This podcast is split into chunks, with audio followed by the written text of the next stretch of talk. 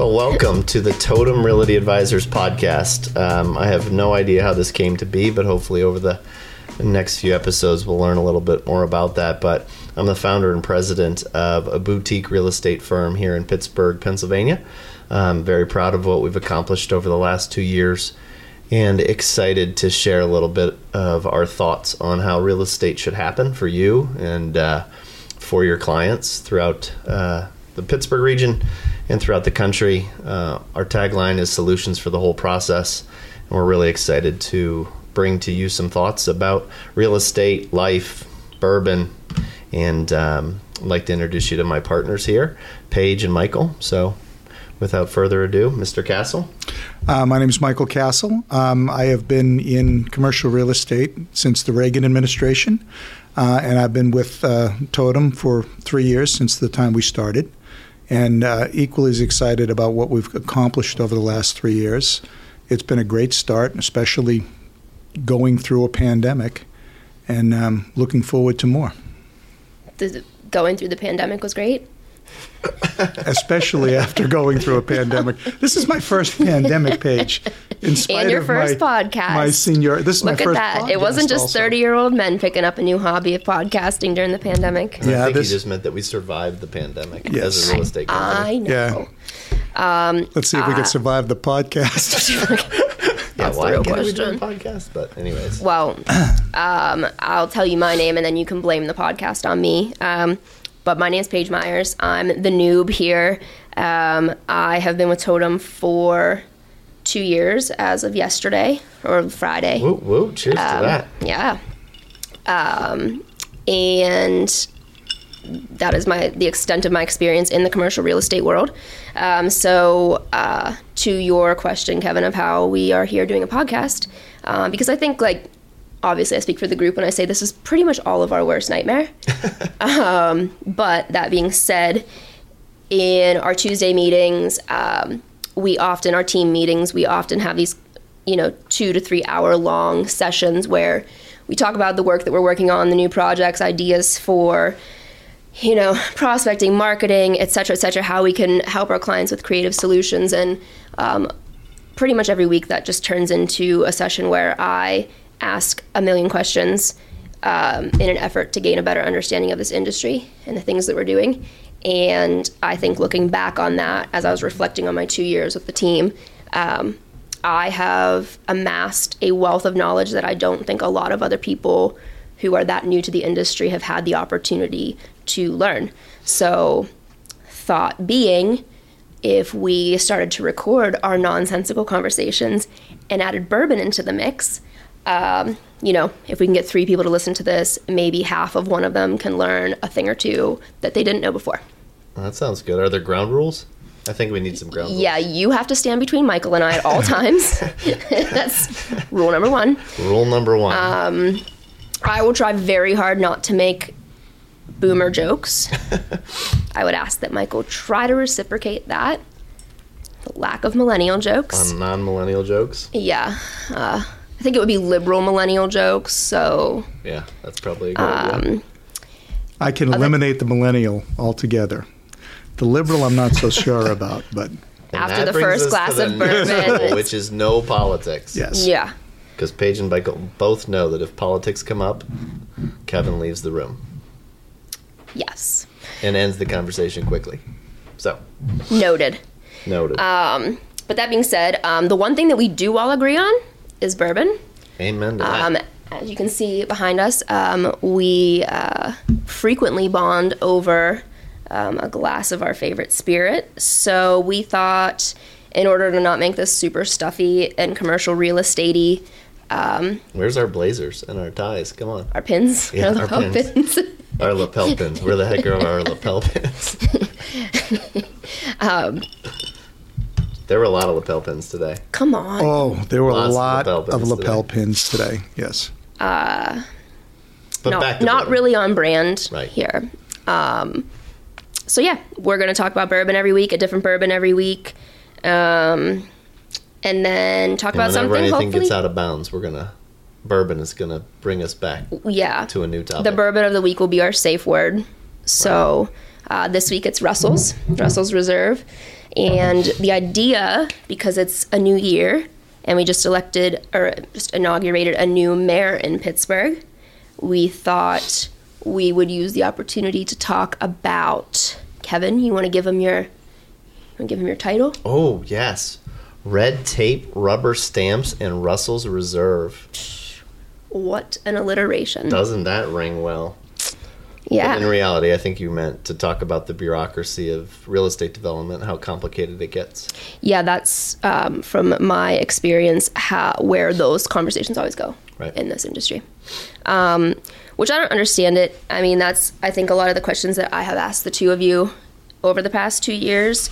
Um, like I'm still trying to understand why we're still here. Like not not like existentially, but why things that seem like like we have cars that drive themselves being like that technology is happening here in Pittsburgh, but we can't figure out how to make the licensing and inspections and permitting process bearable. Um, so the questions that I ask you, a lot of it is just my me trying to get a grasp on why um, this stuff is still so difficult in a town of like a lot of brilliant people and people who've been in this industry and, and in this space for a very long time, and why people just still groan when they think about having to go through the development process or anything that involves the city of Pittsburgh, really. Um, so, yeah, I like to talk about it because it seems like something that should be easy, seems like something we should have figured out by now, seems like something that would be mutually advantageous or could be mutually advantageous, uh, and is just still kind of a nightmare. So, Yeah, I mean, I think we joked about red tape and rubber stamps, but the reality is, if you give um, a lot of people the power to approve or not approve a project, it creates uh, tension, and tension causes delays, and delays cost money. So it becomes a really uh, vicious cycle and a vicious circle. And over the years, it just continues to exacerbate itself to the point where there's lots of rubber stamps and uh, lots of brain damage to get through those rubber stamps. Um, so it's a complicated thing, and every real estate project bumps into it. The original idea, obviously, was to protect the public and to control growth, give people a say on what's going on. But it's just gotten so out of hand, and it's not just Pittsburgh in particular; it's everywhere.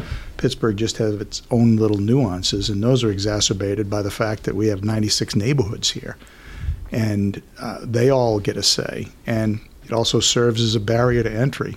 But you know, my frustration is it is it prevents change, it prevents growth, and that's one of the things that, as a developer, it just gets harder and harder and harder to get things done.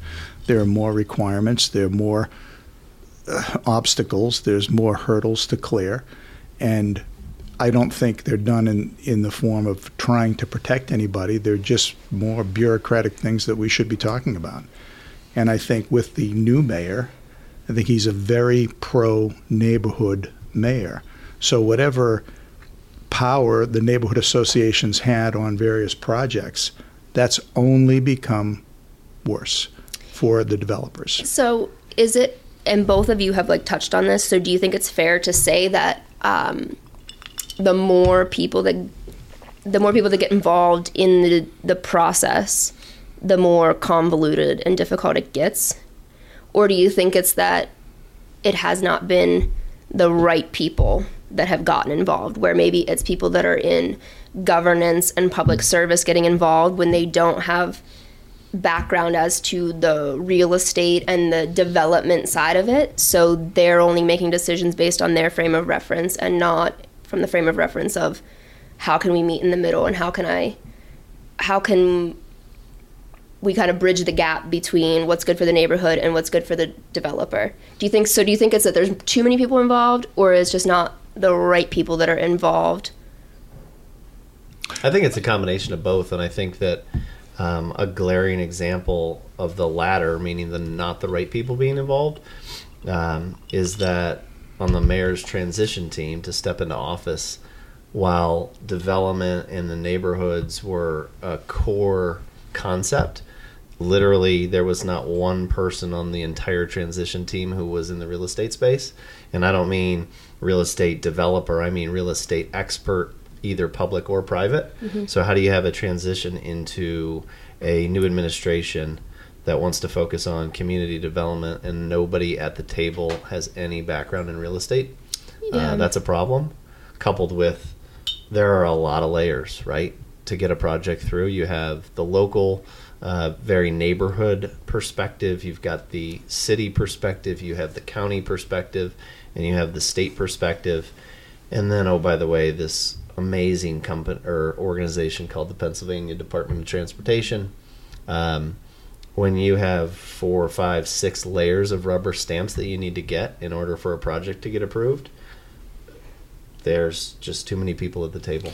Yeah, and I don't think that as a developer, I don't think anybody is is upset that you know you have to go in front of a an engineer, you have to do a traffic study, you have to do meet building codes. Those are all very very uh, realistic expectations of doing any kind of project.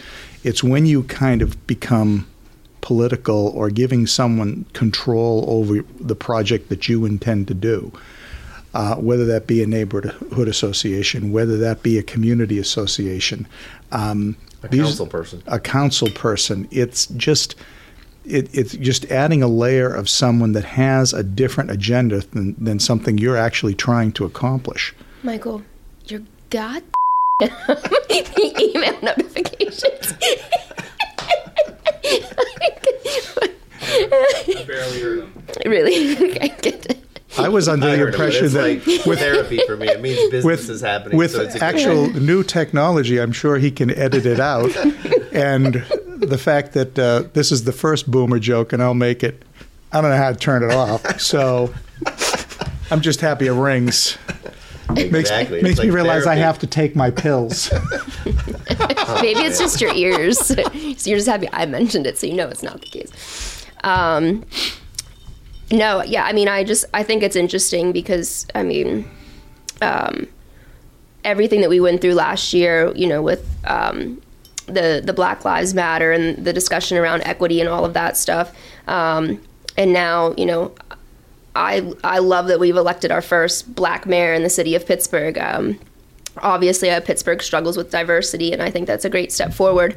But I also know that in um, the real estate space, and probably a lot of other, um, you know, business centric spaces, when you when you start to talk about equity, and you start to talk about afford- affordable housing, um, there are a lot of unfortunately negative connotations that come to mind. Um, which I would love to see that change, but also to your point, when when those are two of the main focal points of the new mayor's platform, and he doesn't have anyone in real estate on his team, um, you know, I've heard mixed reviews. You know, developers and real estate professionals that are very optimistic, and then others that are just kind of bracing for more of the same, really. Um, so I, th- I think that'll be interesting. The implications that uh, the new uh, what do you call it? Because the word that's coming to my head is regime, and that's not right. Yeah, yeah, it's definitely not regime. definitely administration um, brings to the table. I think, uh, to Michael's point earlier, I don't, I don't think there's a question of whether or not it will become more complicated to develop in the city of Pittsburgh. Um, you know, there is a lot of talk about a concept called inclusionary zoning that um, they instituted in Lawrenceville. And, you know, it's, again, we're not going to get political to talk about whether it's good or bad, but it's just a reality of where I think the city of Pittsburgh's headed. And um, it's another layer of complexity. I mean, they always, there's always the joke that developers are rich. I think developers are people who are just completely insane and willing to bang their heads against the wall all day, every day, because it is a slow, methodical grind um, that it takes a completely different personality for. This is not um, like true development from the ground up is something that requires a fortitude and a patience that very few people um, have at their core. And candidly, Totum, you know, we're not in the ground up development business because it it does not suit our personality. Um, the brain damage is just too great right? Yeah. Yeah. So uh, you mentioned inclusionary zoning, and um, for me and anyone who may listen to this that doesn't know, what give me your best definition of inclusionary zoning? Inclusionary zoning is a, it's a type of zoning approval. I'll, I'm going to call it a proffer for every market rate or for-profit unit that you deliver. You deliver as many or a certain number or a certain possession, uh, a percentage of um, uh, assisted, not necessarily assisted living, but affordable housing units. Um, now, there's certain markets in Pittsburgh that do this all the time. The Hill, it's any development that occurs there, Pretty much has to be mixed use. it's going to be mixed use, mixed income. Um, Mixed income is mixed the key. income is the key, and uh, it can be certain levels. There could be uh, some form of uh, market rate. There could be some form of uh, assisted, and there could be some form of affordable. And usually, that's the way that occurs. It's probably a great opportunity if that's something uh, that the mayor is going to focus on. I think areas like the Hill, I think areas like Larimer. Uh, they're they're going to see more opportunity and more growth and more potential from that. I think if you were to introduce it, let's say downtown, and the mayor has said at this point in time he would not consider it for downtown growth, but that might be something that gets in the way of uh, someone wanting to risk their capital down here. Um, see, it's just a different way of looking at it, but I think other certain certain areas it makes a lot of sense. If you have a very high land cost, let's say like you're experiencing in East Liberty, that might be the reason you prevent you from being able to come out of the ground with a project. Now, so what about? So this is something that they've implemented in Lawrenceville. Um, is that development existing and completed, or is it in development still? So effectively, Like, what's a, the timeline of this happening? Because the mayor did mention in several interviews, um, you know, how, how Lawrenceville had already implemented it and it was phasing, creeping into Bloomfield, which, like, those are two thriving neighborhoods. So, what's the problem? well, thriving, I guess, is uh, based on perspective, right? So if you're a uh, low income or moderate income family and you've lived in Lawrenceville your whole life, and now the cost of rent or the cost of a home has skyrocketed, probably doubled or tripled in the last 10 years. How do you continue to stay there? So, But if there's an inclusionary zoning, that would, in essence, prevent that from happening, correct? No, what it's going to prevent is the next new development is going to be forced to participate in some type of percentage based development whereby X number of units, and this is specific to multifamily um, rather than commercial, but it's X number of units will be allocated towards different income classes. And it's almost like on top of the existing zoning. So you already have to deal with the fact that my property is zoned residential or commercial or industrial. The next level now is okay, yes, you do have the right to build 100 units here, but of the 100 units, 20 of them, or 30 of them, or 50 of them, I'm making that up, um, have to meet some mixed income levels. So it really um, it stalls development. Um, now it protects the people who were otherwise not going to be able to be able to stay. there, right? Right. The- it prevents It the very well could prevent development. Right. Simply because you've taken away from the developmental yield. If I have a 100 market rate uh, apartments, it's all based on this is what the market rate is. Right. If I have 80 market rate apartments, but I'm going to deliver 100, I've, devol- I've lowered my yield, and that n- might not be something that can get a project out of the ground. So that could be something that just never materializes simply because of the barrier to entry of making this happen. So it's a great idea in certain areas with low land costs or great access to land, but in, for example, in Oakland, Dense urban areas. it would be hmm. impossible. Yeah, so it's a it's a or it creates a vicious cycle whereby then the government needs to step in with subsidy to offset the developer's risk that he can't afford to deal with the inclusionary zoning. Well, and once I mean when you when you have the inclusionary zoning in place, and then it's it's dictated to the developer what portion or what number of units has to be low income or what Moderate wouldn't income or then they could be it would be like there would be a voucher program right where they would accept section 8 and there's some kind that is a subsidy right essentially Section 8 would end up being the user of the low income potentially. u- unit. It delivers more inventory for a Section 8 user, but it lowers the yield. but isn't for that the about actual section 8 is like a voucher program where there's some kind of credit or the, something is subsidized by Or the government or altogether. credited to the owner of that development correct That is for correct. allowing section 8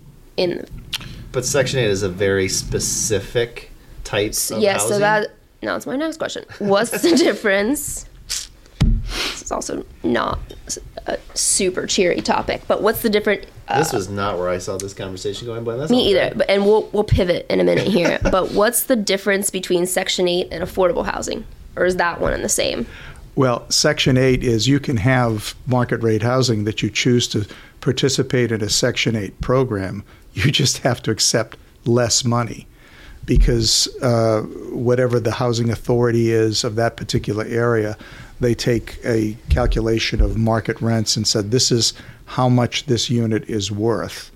Now, if you're getting more than that, they're not going to pay any more than that. And in certain Section 8 programs, which is a federal program. yeah, not a some state of them, City. some of them, the tenant can assist in paying, and and other programs the tenant cannot.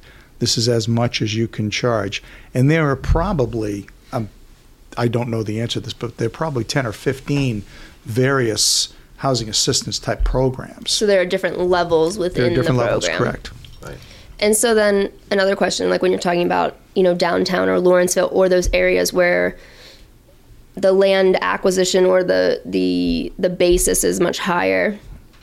Um, do you think that the cost, the the gap can be bridged because there's higher demand for luxury units in those areas? Like, you know, the demand to live in very nice apartments downtown is still fairly high. Really high. Uh, Lawrenceville is still incredibly high. East Liberty, you know, with everything that's going on, you know, closer to the university is blowing up. So could they just charge more for the non-affordable, the more luxury units, and just yeah, like because really, what's the difference between saying this is someone who would not pay sixteen hundred dollars a month for an apartment? What's the difference between sixteen hundred and eighteen hundred? And then that could bridge the gap, that additional two hundred dollars of what you're losing on the affordable units. Like, do you think it will just drive the, the Yeah. price of the nicer, non-cost controlled apart- units to be high? Because it's on a it's on a per unit basis, not on a per project basis. No, because it is on a per project basis from the development perspective. And what you're talking about is the elasticity of the price. I don't know what the difference is between 1600 and 1800 is. I mean, I do know, but I don't know how it reflects the market. How the consumer. I don't know how the consumer is going to look at it. Right. And maybe 1600 is a reach for that consumer and 1800 choo- makes them choose someplace else. The point is that it's an artificially manipulated number and it's another barrier to entry in both housing and uh, and development. And isn't the whole concept of it that you're trying to provide incentives for more housing, not reasons for people not to develop properties.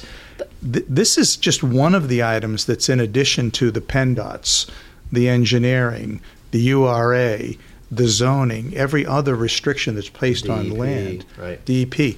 Lending in and of itself, it's at the end of the day, these projects that come out of the ground, they have to be financeable. And They have to provide a return for the investors.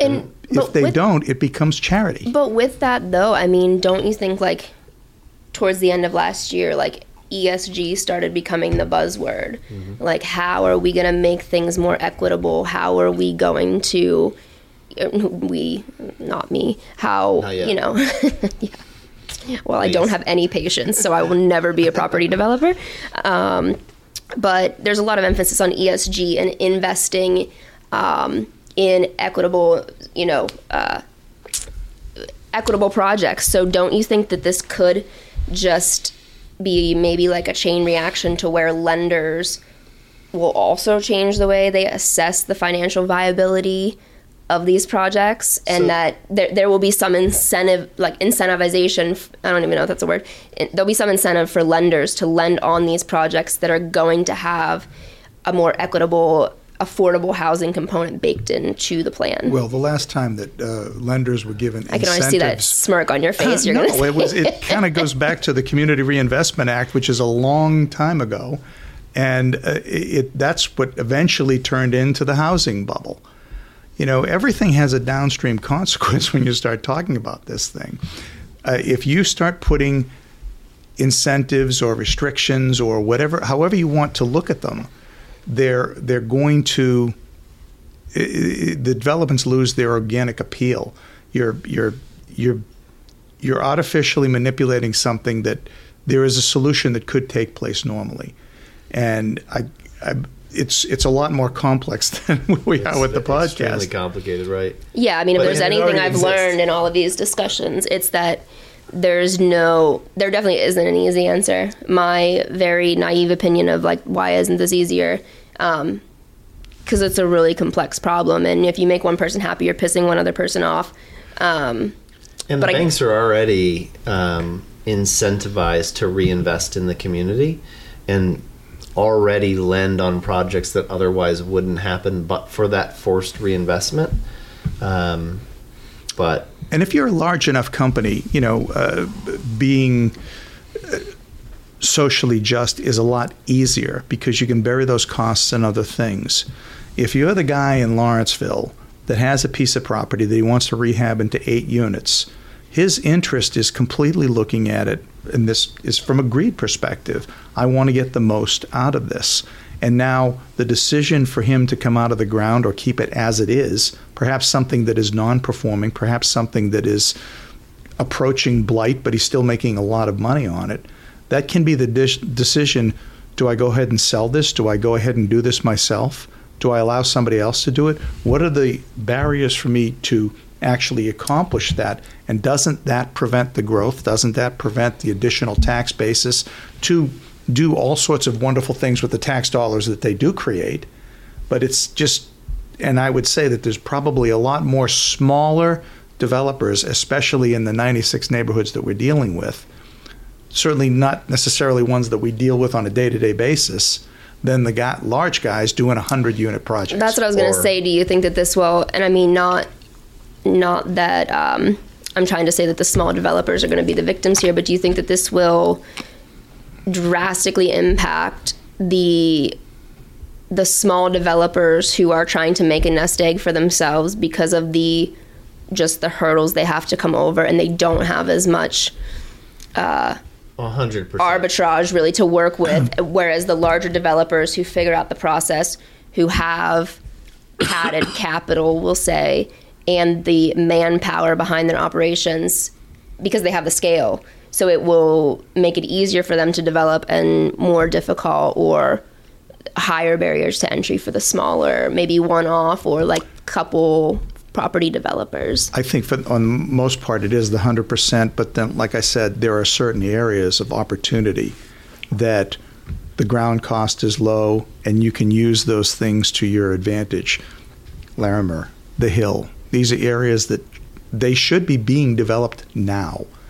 You're really big on Larimer. You mentioned that like Yeah. four I'm times. Larimer today. and I'm big on this just well, the Hill's the in largest Larimer. that we have in, in in Pittsburgh for the most part. It's located as close as you can get to downtown as possible. There's great transit that goes through there. A couple of main arteries. Did you just buy property in Larimer? I did not buy property there, but I'm just saying these are places. property in West Virginia. Come on. No, these are places There's where no zoning down there. no, there's Well, we- there's we a should talk about that. That's reality. there's a great opportunity. Well, developing in, in, in West Virginia is a fairly easy thing to do, and this is a great example of the putting putting people.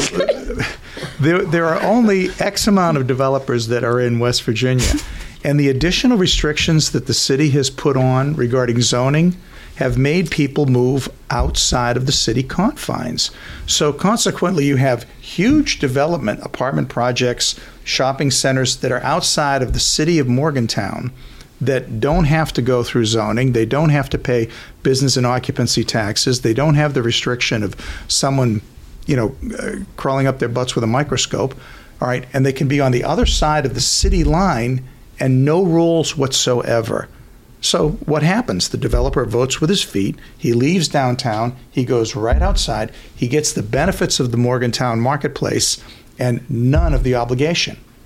So you you have that issue that's occurring right now. But But and let's how put that like in real world example. So right now we've got a client who is doing business both uh, from a development perspective in Pennsylvania, in Ohio, and in West Virginia.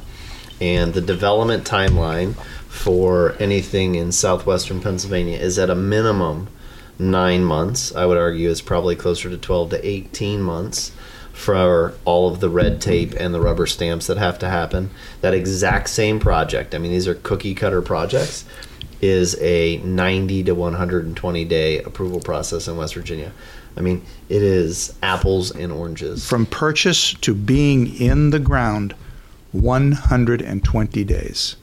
yeah, I mean, I I get it. But so how we get there? I mean, like how is it just because there's more land to still be developed in West Virginia? Is it I- like what is the why is it like that?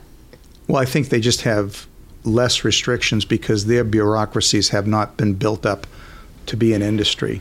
I would imagine if we were developing in, I don't know, Somerset County or further out away from Pittsburgh, we'd have a, a much shorter gestation of the development time. mean, you still got PennDOT though. I Yeah. don't, I don't know that PennDOT provided really provided provided that you're on a main PennDOT road. Right. If you're not on a PennDOT road, it might be as simple as sub- submitting a, a building permit. Again, I haven't looked at that, but there's no reason to go out there because you don't have the demographic that you have. But so is there you think it's just like density driven? Like do you think there'll be a point where the development pushes out from Morgantown and West Virginia, it's gonna get dense and then they're gonna come up with it or you think they just don't care? They're Well, like, yeah. I, I think pee on it- that tree and it's yours. I, I think if, I think if you were really to try to come up with an answer, is is there a consistency with what you have to do?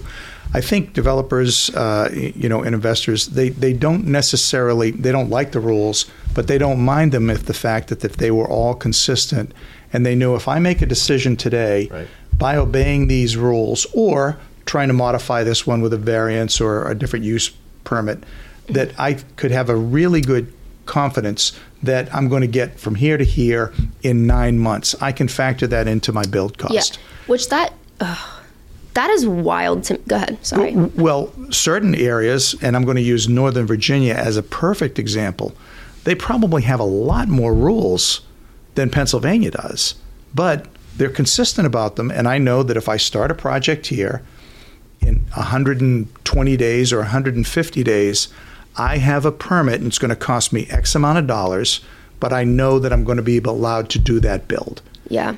And That's what blows my mind about Pittsburgh. I mean, in my two years' time in this industry, I've probably called um, the PLI three to four times to try to figure out on behalf of a client PLI stands for.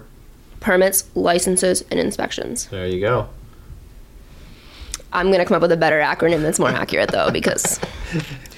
And not to speak disparagingly of the humans that work there, because I do not envy them.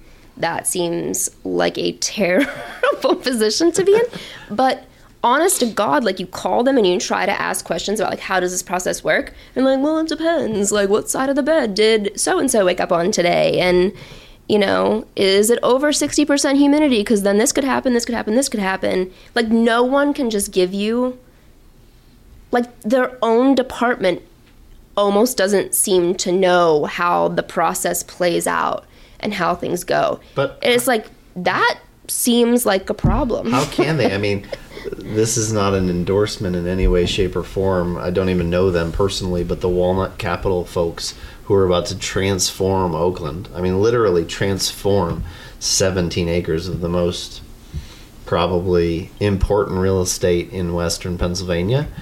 And arbitrarily, while they're in the middle of their permitting process, the mayor decides to put a 30 day pause on the process. How does that happen? I, I don't. I mean, I've been doing this for a long time. Michael's been doing this for a long time, and there are no answers for what that looks like. Well, I mean, and ag- I don't know exactly what pro- part of the process they were in, but like The finish line, like legitimately the finish line. because I mean, the the time frames that you are given when you're applying for a permit or uh, of any type seem very arbitrary. It's like, the, yeah, you- you'll know within three weeks, but then six weeks go by, and it's just like they can just be like, "Sorry, we're busy," and that's acceptable, even though it's costing so many people so much money. There, there's no ramifications if they can't get the paperwork processed and the approvals There's no urgency on their part. Right. So like that's Well, it's back to your question of so again like at least he stated audibly and in print like that it's a 30 day pause to let people catch up because no I've worked on it, project- turn into a six month. I'm sure it's but yeah, but It's not a I've worked on 30-day project where to not hear anything and to not get a return phone call or an answered email for 30 days is standard. Right. Well, and I mean, this is back to your point about will it wipe out the small developer? And I said 100%. Walnut Capital will survive this. Like, even if it's a six month pause, they will come up with a solution. Their project will still happen. Right. If you were trying to build an eight unit development, it was your second, third, fourth project, and this happened to you, you're it's game over. Yeah. Like, forget it. Right. Um, it just, yeah. because the person who's that in in that position, they're probably already invested into the ground. They're probably already invested into the building. Well, they I mean, even just, have- I mean, we've seen it, even just the, the engineering fees and the legal fees and the, the due diligence before you even make an offer on a property, even that. Thank you, sir. Yep. I need a new ice cube. well, I still have a half glass of bourbon. I'm fine, actually. Okay. Um, We can probably fix the ice cube thing too when you're ready. yeah. Uh, yeah, it's it's really crazy. I mean, I I have heard from, and not personally, but just panels that I've attended and things like that. Um, developers who have all but said directly that of the cities they develop in and the cities they have active projects in, Pittsburgh is the least friendly to do business in. And, you know, for as much as we tout ourselves as an innovation hub and things like that, I just don't see like it sounds great and uh, it's it's giving the city great PR and I think it is putting, you know, an otherwise tertiary city on the map because of like the access to intellectual capital we have and but that like it just seems like we're at like the can I swear? Can I say that? Yeah, you can say whatever It's like want. the like the well, I'll say this. Like the put your money where your mouth is thing. Like again, if we can we have all of this intellectual I'd capital. love to know what the swear was going to There be. have to be I mean, It probably started with an F because otherwise I wouldn't have asked.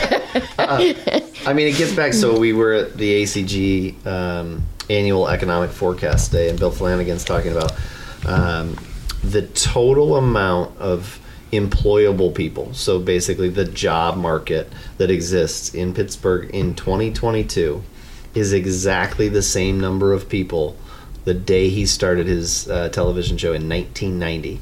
So all of the gains in total employment base that happened over the last 30 years has been, been, eradicated, like zero. Um, courtesy of COVID, unfortunately. Um, so big retirement, big population move, all that. But um, I think we live in this real estate world, and it's really complicated and really messy. Lots of red tape, lots of stamps, um, and very Lots of. Russell's Reserve, Lots of Russell's Reserve. Um, or maybe not enough Russell's Reserve. but that's just a microcosm of the overall doing business in Pittsburgh. And most of our clients are privately held small businesses.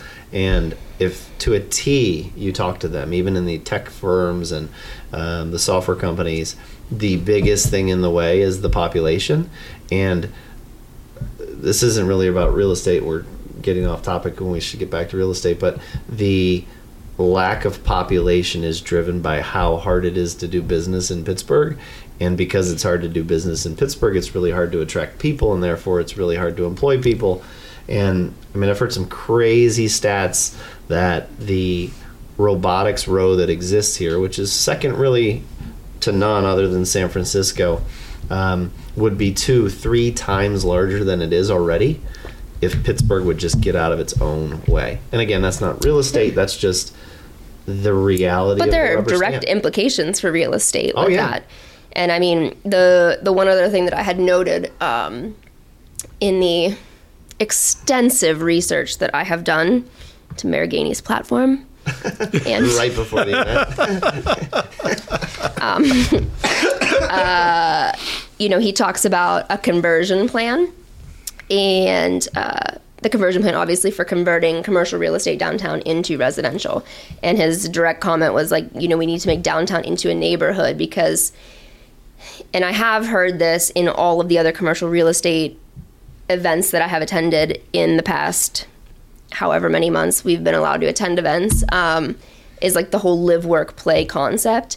And his comment in this article was people are working and playing downtown, but there are not enough people live to live here that are supporting it as like a um, not COVID proof, but like the the uh, background of the conversation was like COVID had a drastic impact on downtown because now people aren't really working down here at the volume that they used to be.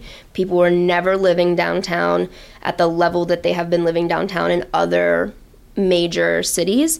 Um, so it makes the play aspect hard. You know, a, a lot of businesses don't want to be downtown. Eh, So, what are your thoughts on? Um, the conversion plan and uh, converting converting office properties or, or re, well office properties let's be honest to residential in the downtown market I question whether or not we do have that kind of pent up demand to convert a lot of these properties. I think we have, I think we do have a demand to convert some, but like any other development opportunity, if 10 people do it exactly the same time, you know, you're going to have a glut in the market.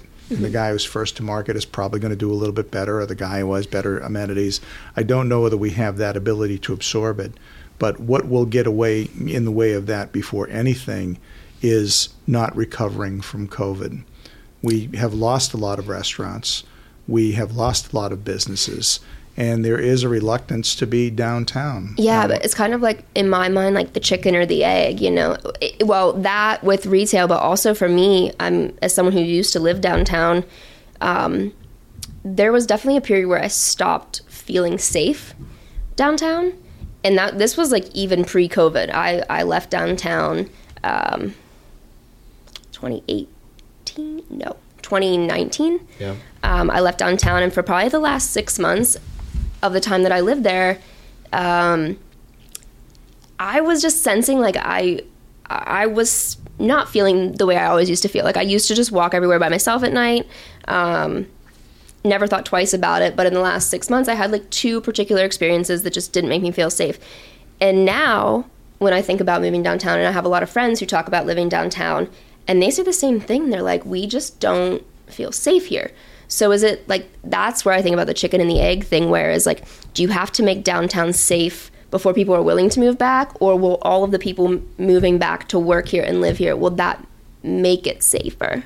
No, I think you got to figure out clean and safe first. Yeah. That's my.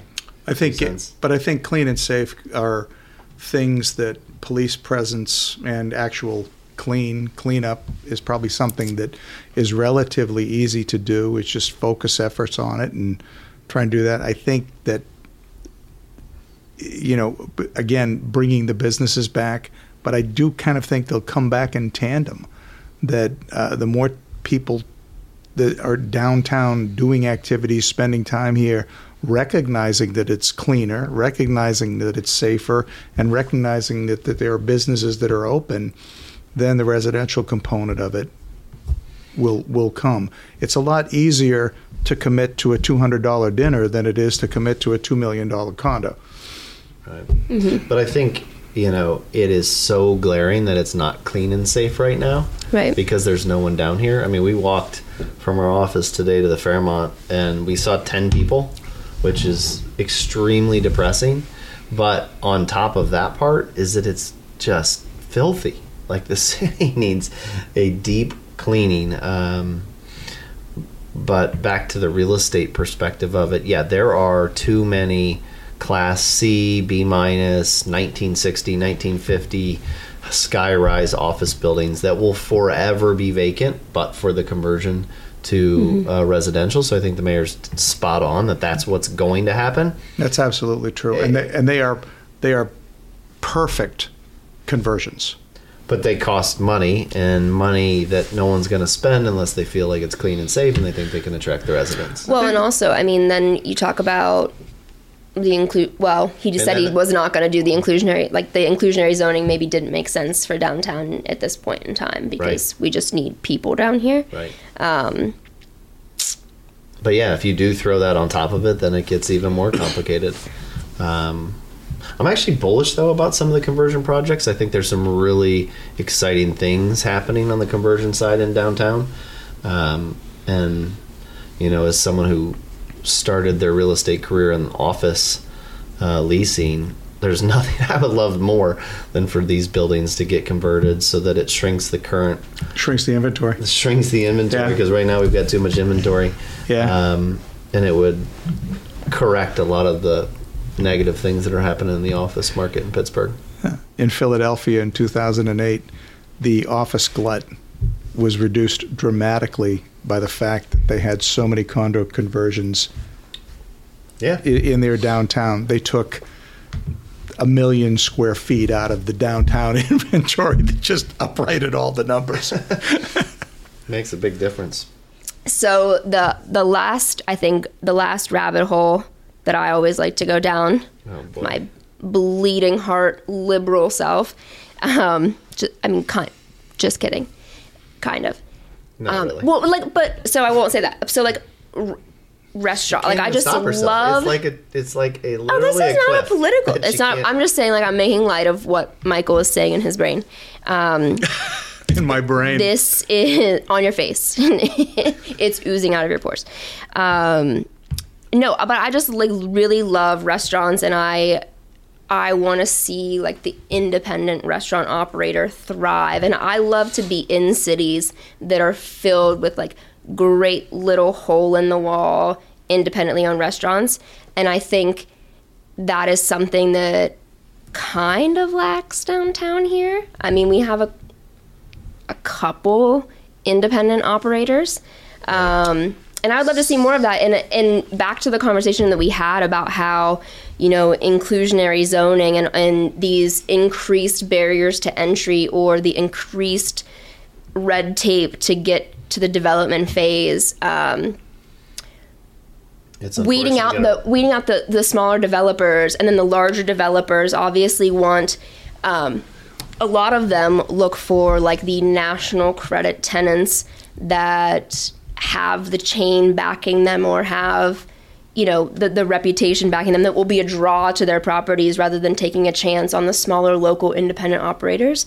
So um, i guess i just always like to talk about like how that can be reconciled or like what well, what a recipe for success is where we can still have cool independent properties downtown and developers who can afford to develop properties where they can take a risk and lease to those people? Like, how does that work? Well, one of the things that I, I don't think that you'll ever bury with red tape is the entre- entrepreneurial spirit of some of these oh, people. I love that, Michael. no, I mean, a, a guy who wants to start his own restaurant has a belief in his restaurant. And obviously, there's an, there's an industry that's littered with failure. But there is always that one that will rise, but there are always the other ones in line that want to take their shot. And I think if you have the critical mass of business that's down here, I'm going to get the number wrong, but I, I think in metropolitan Pittsburgh, 283,000 people live here. Not metropolitan, but the urban core of Pittsburgh. And then if you take the entire city, it's well over a million people. That's a lot of people that want the better mousetrap. Now, if the city could ever get their act in gear and streamline that process that would allow for that growth and that opportunity for someone that's not necessarily someone who's going to be coming out of Innovation Works or Carnegie Mellon, but maybe putting together clothing in their garage. I still think that there's all those opportunities. Now, this is one place where lenders have to actually believe in people because that's probably how these guys are bootstrapping their companies. But I don't think I don't think it's a lender conversation. I think it's a developer conversation. I'm talking about the developers of like the mixed use properties downtown and who they are willing to and who they are not willing to lease space to. I think it's not about whether they're willing to or not willing to. I think what you're seeing happen and will continue to see is all of the conversion projects are I think all I think I can even say all of them are by out of town developers. Out of town developers who are dealing with lots of the red tape, rubber stamps that we talked about, super complicated, extremely expensive, margins are thin, but relative to San Francisco, Chicago, New York, margins look really promising. Mm-hmm. So they jump in head first, and now they're into a project. They're deep in the basis and it's complicated and it's expensive.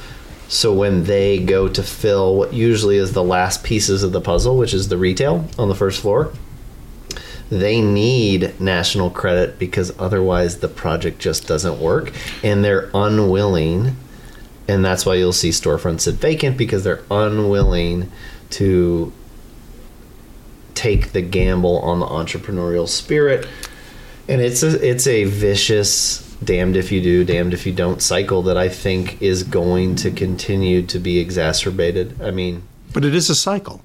It's a cycle that will allow it continually allow for small guys to just fit into spaces that actually exist and say, "This is my idea. I think I can do better." And I don't I know mean, whether that's going to last, but that that becomes kind of an urban flavor, though. Because I mean, and when you think about like everyone now is talking about like live, work, play, live, work, play, live, work, play and I was at an industry event a couple months back where it was just a panel of developers, and they're all talking about, you know, the the neighborhood gritty feel of Pittsburgh and how there's so much hometown pride. But if you were an independent single unit restaurateur and you wanted to open a second space in their in one of their properties 75% of the people on that stage that day would have taken a Pizza Hut over like your proven local independently owned concept right. because of the stability. And there there was one because at the end of the day they have to answer to a lender. A lender right. who's saying I need you to pay your mortgage and they won't approve the independent entrepreneurial guy. It's it's a problem. So how how does but 25% Pittsburgh maintain of them that? would. You have to find it. I mean, that's the that's that. Well, that's that, that data set was just of the four developers on the stage no, that day. No, so I, I, I those really metrics are skewed. I don't think the numbers as high as twenty five percent. There's there there's people in this country that those are the guys that really want to. They're going to find a way. Not all of them. In fact, most of them shouldn't. The entrepreneur will, but the, the entrepreneur from a real will. estate perspective, she's dead on it. from a on real that. estate but perspective, also, then it becomes finding the right guy that and is though, willing but if to you take a make, risk. like so all of these developers are talking about how Pittsburgh is unique because we have that hometown pride and we have a lot of cool things going on here but now they want to make the like the downtown like the CBD of Pittsburgh the live work play place.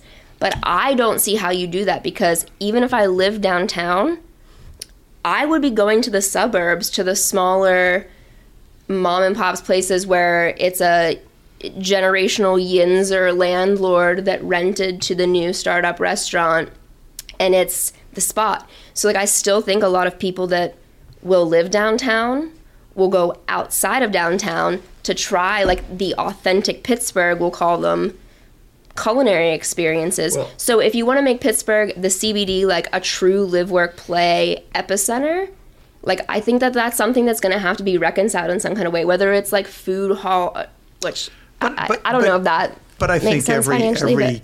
urban core in the country, Boston, New York, Philadelphia, Charleston, they all have their CBD plays. They're they're all trying to be the same kind of thing, live, work, play. We just have to find out what what is Pittsburgh's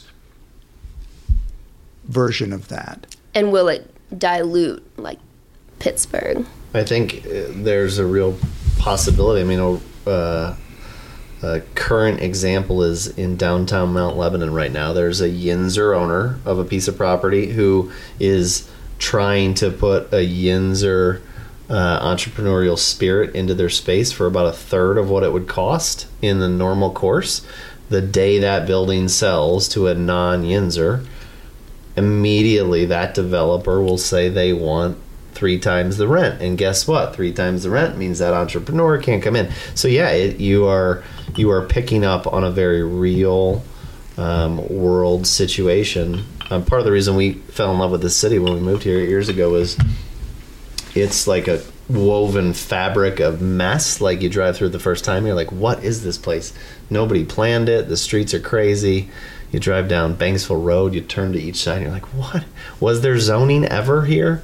Um, which is awesome because it creates that entrepreneurial spirit that you're talking about. But yeah, mm-hmm. as time goes on and um, zoning gets put in place, inclusionary zoning gets put in place, uh, you will lose that fabric, and that's a that's a complicated thing that we are certainly not going to solve on podcast number one or ever mm-hmm. for that matter.